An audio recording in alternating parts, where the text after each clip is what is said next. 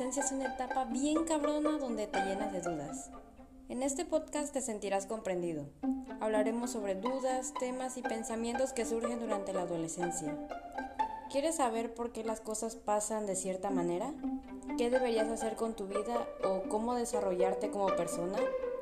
Soy Celeste Aguilera y te espero en mi podcast para hablar de todo eso que traes en la cabeza.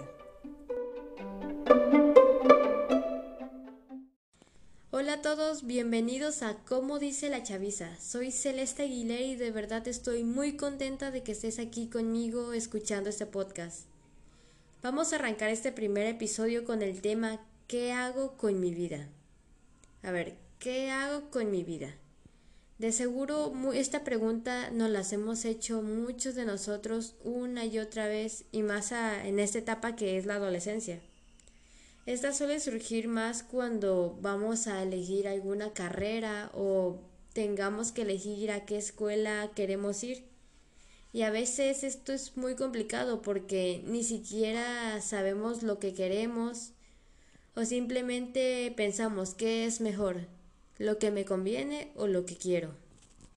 Pero esta pregunta no solamente surge cuando vamos a elegir escuela o carrera, también pueda que te sientas que estás viviendo sin vivir, que tu vida se te está escapando de las manos y que no le estás sacando un buen provecho en esta etapa que se supone que es la más importante de tu vida. Porque en serio, nadie me va a negar que en alguna vez de su vida les han dicho, no, la adolescencia es la etapa más importante de tu vida porque eres joven y apenas estás descubriendo el mundo, chalala, ¿no? Y no sé, como que esto te presiona aún más en buscarle propósito a tu vida. Pero ahora también quiero hacer un énfasis que hay personas que de verdad saben cuál es su propósito en la vida y que tienen algo que les guste tanto que se convirtió en una pasión para ellos. Y eso está bien chingón porque no saben lo difícil que es encontrar eso. Pero también existen aquellas personas que no tienen ni la menor idea de qué hacer. No saben qué es lo que les guste y mucho menos tienen algo que les provoque pasión. Por lo que esto suele generar frustración y que realmente no sabes ni qué hacer con tu vida. Ya te quieres morir, ¿no? Y a veces piensas, realmente no estoy hecho para nada, no hay nada que me guste si hay tantas cosas en el mundo. Uy, ¿cómo no puede gustarme nada? Para poder adentrarnos un poquito más en el tema, les voy a contar mi experiencia en cómo yo abarqué esta pregunta de qué hago con mi vida. Bueno, como a los 15 años yo ya salí de la secundaria y me fui a la prepa. Pero normalmente yo cuando entro a una escuela me fijo en la que sigue, o sea, la uni. Y yo ya estaba checando como qué, qué, o sea, yo tenía prisa en averiguar qué iba a estudiar y a qué universidad me iba a ir. Para echarle más ganas a la escuela y pues no sé, se chida, ¿no? Pero en conclusión yo quería ser la mera verga en todo lo que hacía.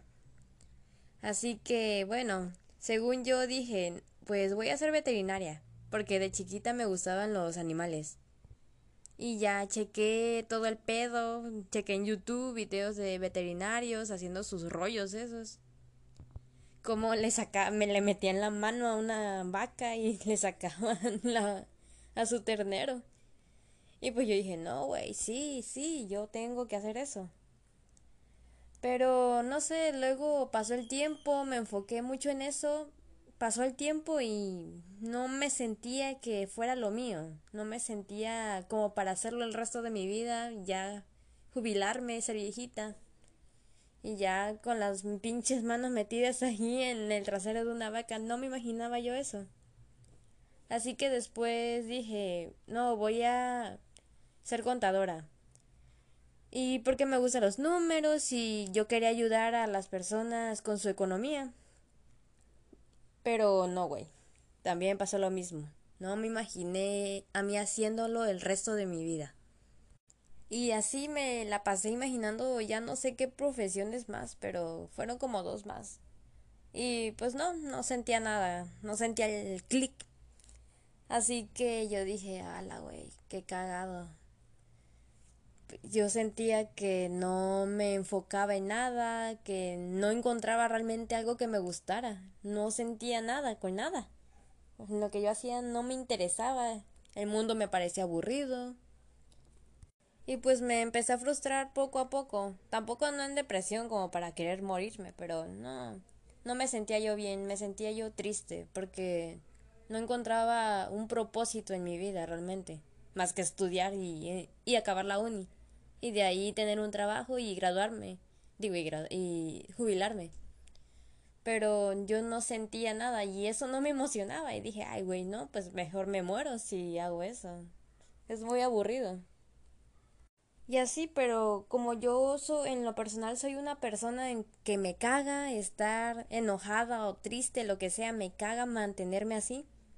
Pues fui buscando en YouTube videos y libros y una vez lo que me hizo cambiar de perspectiva fue que una vez en un libro encontré, me decía una pregunta que decía, ¿qué harías el resto de tu vida sin que te pagaran?